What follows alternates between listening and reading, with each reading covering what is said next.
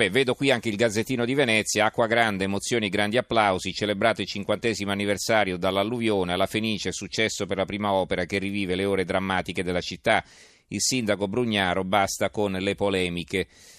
E poi eh, c'è un articolo di Giovanni Bazzoli, una strategia per salvare Venezia, parte dal 4 mm, novembre del 66, che il mondo intero reagì dapprima con incredulo stupore e poi con solidale partecipazione alla notizia delle alluvioni che avevano colpito Venezia e Firenze, però poi il pezzo gira all'interno, quindi non vi so dire altro. Non riusciamo a rintracciare Petacco, vediamo, ci proviamo ancora, intanto vi leggo i titoli vi leggo i titoli sul terremoto allora. Eh, il Corriere dell'Umbria, la conta dei danni è la loro apertura. Eh, solo in Umbria finora le segnalazioni di danni sono arrivate da 50 comuni. Soldi, assunzioni, l'emergenza, un servizio, un altro è segnalazioni da 50 comuni, per l'appunto ricostruzione e opportunità, quindi l'aspetto economico. L'arte, 300 opere erano già in salvo. Il Corriere di Rieti, assunzioni per l'emergenza. Il governo ha fissato i punti per l'emergenza aperta, aperta dal terremoto di Norcia, soldi, assunzioni e subito container. Attività didattiche sospese fino a mercoledì, scuola, le scuole del capoluogo, parliamo di Rieti, di ogni ordine e grado, rimarranno ancora chiuse. Si cercano soluzioni per mille studenti, quindi le scuole ah, sono inagibili o comunque le stanno ancora verificando. Il Corriere Adriatico, decreto bis sul terremoto senza mappa dei comuni, rebus cratere, le marche aspettano, meno burocrazia, nuove assunzioni e 11 milioni per gli allevatori in ginocchio. Ecco, queste mm, sono soltanto indiscrezioni, tant'è vero che poi sui grandi quotidiani in prima pagina eh, notizie sul terremoto quasi non ci sono. C'è un altro tipo di notizia sul terremoto, eh, che è quella fesseria detta a Radio Maria, l'avvenire eh, un titolino sotto la testata, Radio Maria, Santa Sede, il sisma non è un castigo, affermazioni offensive. Il fatto quotidiano sopra la testata del Vaticano contro il prete di Radio Maria che indica il sisma come punizione per le unioni civili, lui leggete il catechismo, cacciarlo o chiudere la radio. L'unità fa vedere eh, le macerie. Eh, le macerie del terremoto, quindi uno scorcio di un, di un paese distrutto. Il titolo di, su quella foto è il castigo divino. Indecente Radio Maria, terremoto provocato dai peccati dell'uomo come le unioni civili, il Vaticano chiede perdono, parole offensive. Intanto c'è il decreto più potere ai sindaci, 11 milioni agli allevatori. Italia oggi, in arrivo i container per i terremotati, il Consiglio dei Ministri ha approvato il decreto legge per assistere i cittadini delle zone colpite dal sisma. Il giornale di Brescia, Sisma, si accelera sui container, dal Consiglio dei Ministri via libera il decreto per la ricostruzione, l'obiettivo è accorciare i tempi dei soccorsi e garantire trasparenza di appalti e procedure. Il tempo, infine, eh, meno male che Silvio c'era, questo è il titolo di una foto in cui si vedono le casette di legno di, dell'Aquila, tutti a criticare Berlusconi per le 5.000 casette antisisma, siamo tornati all'Aquila sette anni dopo, la gente ancora lo ringrazia. E cosa scrive l'inviato Paolo Zappitelli? Le hanno chiamate la soluzione perché sono ancora una delle pochissime note positive in una città che a distanza di sette anni è ancora alle prese con una fase dopo terremoto di cui non si vede la fine e con una crisi che si mangia le speranze di chi vorrebbe rialzare la testa. Le casette, come tutti le conoscono all'Aquila, anche se casette davvero non sono, le vollero fortemente Berlusconi e Bertolaso per ospitare gli sfollati dopo il sisma del 6 aprile 2009. L'idea era quella di dare un ricovero sicuro a chi non aveva più un tetto, perché con l'arrivo del freddo la soluzione delle tende non era assolutamente gestibile e perché bisognava evitare il tormento dei container del tutto inadatti ad ospitare famiglie con anziani e bambini piccoli per più mesi. Ma non fu una scelta condivisa da tutti. Il centro-sinistra attaccò ferocemente il Premier, accusandolo di voler costruire una città ghetto ai lembi della città terremotata di far diventare quello che doveva essere provvisorio definitivo e di non avere a cuore la ricostruzione del centro storico del capoluogo abruzzese. Sette anni dopo, però, quella soluzione che ha funzionato egregiamente è stata presa ad esempio anche da Matteo Renzi per sistemare decorosamente gli sfollati di Norcia e Amatrice. Nessuno stavolta ha osato fare obiezioni e del resto nelle casette all'Aquila è difficile trovare qualcuno che sia critico. A fianco invece c'è un altro eh, articolo, insomma una nota negativa, inchiesta ad Amatrice sui cambi di residenza, sospetti di truffe per avere fondi, quindi qualcuno si è inventato una residenza ad Amatrice per incassare un po' di soldi. E eh, vabbè, siamo italiani. Allora, eh, Arrigo Petacco mi dicono che non si riesce a rintracciare, allora a questo punto passiamo... Eh, allora, una telefonata abbiamo? Allora, mandiamola magari, intanto che faccio vi leggo i titoli, vado avanti con la lettura dei giornali, tanto abbiamo tanto da leggere, con i titoli sull'immigrazione. Allora, anzi no, va bene, abbiamo la telefonata? Allora sì, abbiamo la telefonata della signora Silvana dalla provincia di Alessandria. Signora, buonasera. Buonasera. Eh, io volevo dire che in quella, quel giorno, insomma, io abitavo, chi conosce Firenze, sul lungarno del Tempio, che proprio a filo con, con l'Arno e mm, precisamente vicino alla, a quell'albergo e, e così, insomma. E l'ho vista tutta ed è stata una cosa impressionante perché poi dovevo uscire e non si, poteva, non si poteva uscire. Io abitavo al quinto piano e non avevo l'acqua, non avevo la luce, non avevo niente di niente.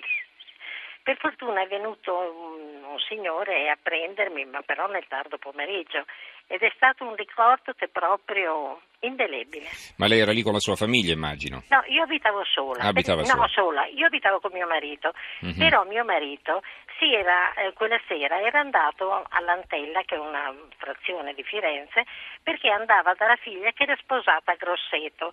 Allora ha detto io vado via stasera, dormo lì a, a Cosa, all'Antella e poi domani mattina faccio che andare a Grosseto, no? Ok. È solo che lui era là, io ero qua. Poi è arrivato per fortuna alla sera un, um, un, un operaio dello stabilimento di mio marito a prendermi e a portarmi a Sesto Fiorentino, perché la fabbrica di mio marito, oltre a tutto, era sulla via Pratese, dove c'erano 4 metri e mezzo d'acqua. Era una cosa spaventosa, io credo che una cosa simile non me la dimenticherò mai nella vita, anche perché poi quando si poteva uscire non si riusciva a camminare, a stare in piedi, perché c'era tutta la, ehm, come si chiama, la nafta sul, sul fango, no? Quindi si scivolava. Mm-hmm. È, è, stato, guardi, non me lo dimenticherò mai e ci è voluto del, poi era impressionante perché lei passava per via Calzaioli dove c'erano tutti i gioiellieri certo. e vedeva la mattina la gente seduta, come si chiama i proprietari, no? seduti su degli scabelli con dei setacci che setacciavano il fango per vedere se c'erano magari dei gioielli dentro il fango. Addirittura. Guardi, una cosa, sì.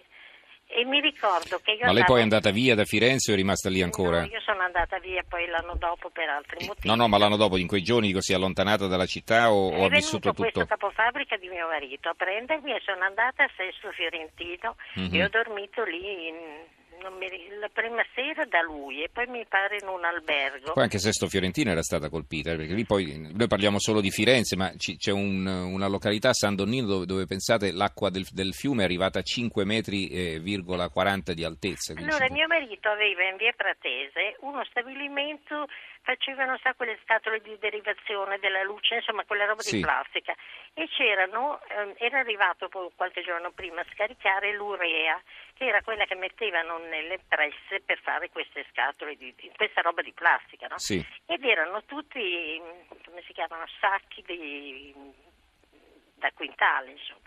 Mm-hmm. Erano completamente spostati dalla furia perché è, è, stata una cosa che non l'ha, non l'ha vissuta, non, non, può credere, non può credere.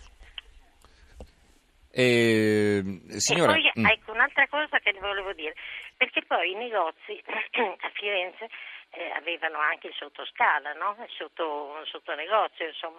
Quindi le, l'odore, la puzza di muffa, di umido che c'era in quei giorni uno non, che non l'ha vissuto non può credere quello che è stato.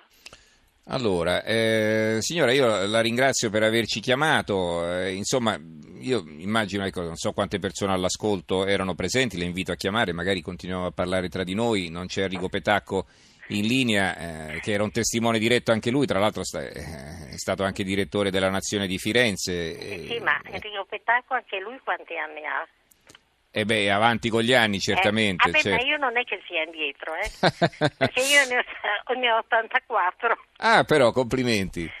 ne ho 84, quindi non è che sia proprio... Beh, probabilmente sì, avete, avrete più o meno la stessa età, adesso non, non saprei dire, insomma, ecco perché... Ah, ecco, poi un'altra cosa, eh, Sì. eh, dunque io, come l'ho detto, abitavo sul lungarno del Tempio, di fianco avevo questo albergo, che non mi ricordo più il nome dell'albergo, e di fianco c'avevo la, cos'era, Ro- rovetta, quella per l'imbottigliamento delle, delle acque minerali, que- quella roba lì.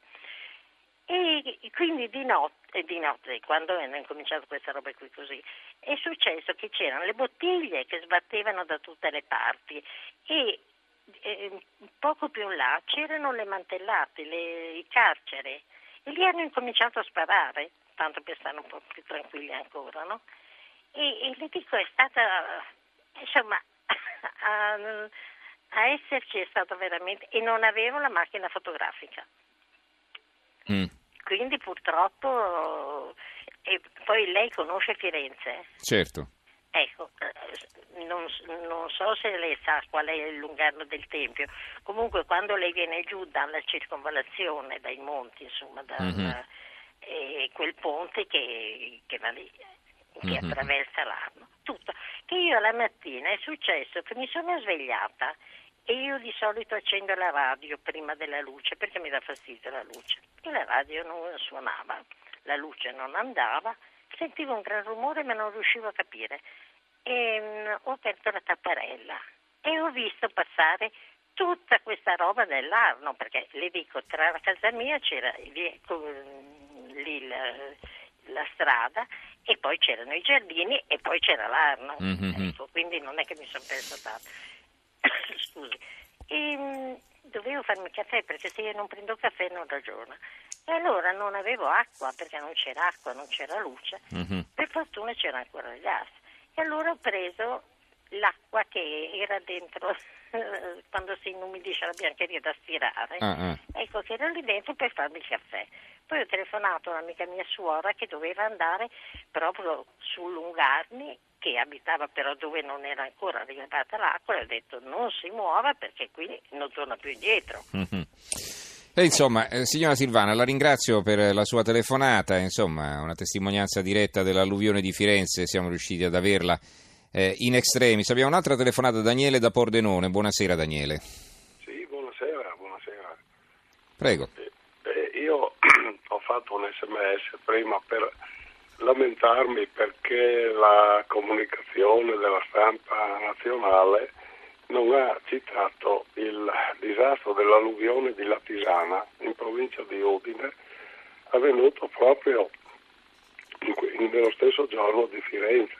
E quindi è chiaro che il paese è piccolo e Firenze è una città importante, però ci sono stati molti morti, penso di più che a Firenze ed è stato un disastro che ancora si strascina nella memoria ovviamente di oggi dei- delle persone di Latisana ma di tutto il Friuli perché in quell'anno poi eh, eh, ci sono stati vari allegamenti anche a Venzone, paese poi dieci anni dopo distrutto dal terremoto e quindi mi sono lamentato nell'SMS di questo e volevo ricordarlo un po' a tutti gli ascoltatori Mhm. che, che c'è stato questo, ecco, Certo. una cosa disastrosa mh, dovuta alla piena del tagliamento. Del tagliamento, È un esatto. fiume impetuosissimo che quando eh, è arrabbiato, diciamo, non scherza.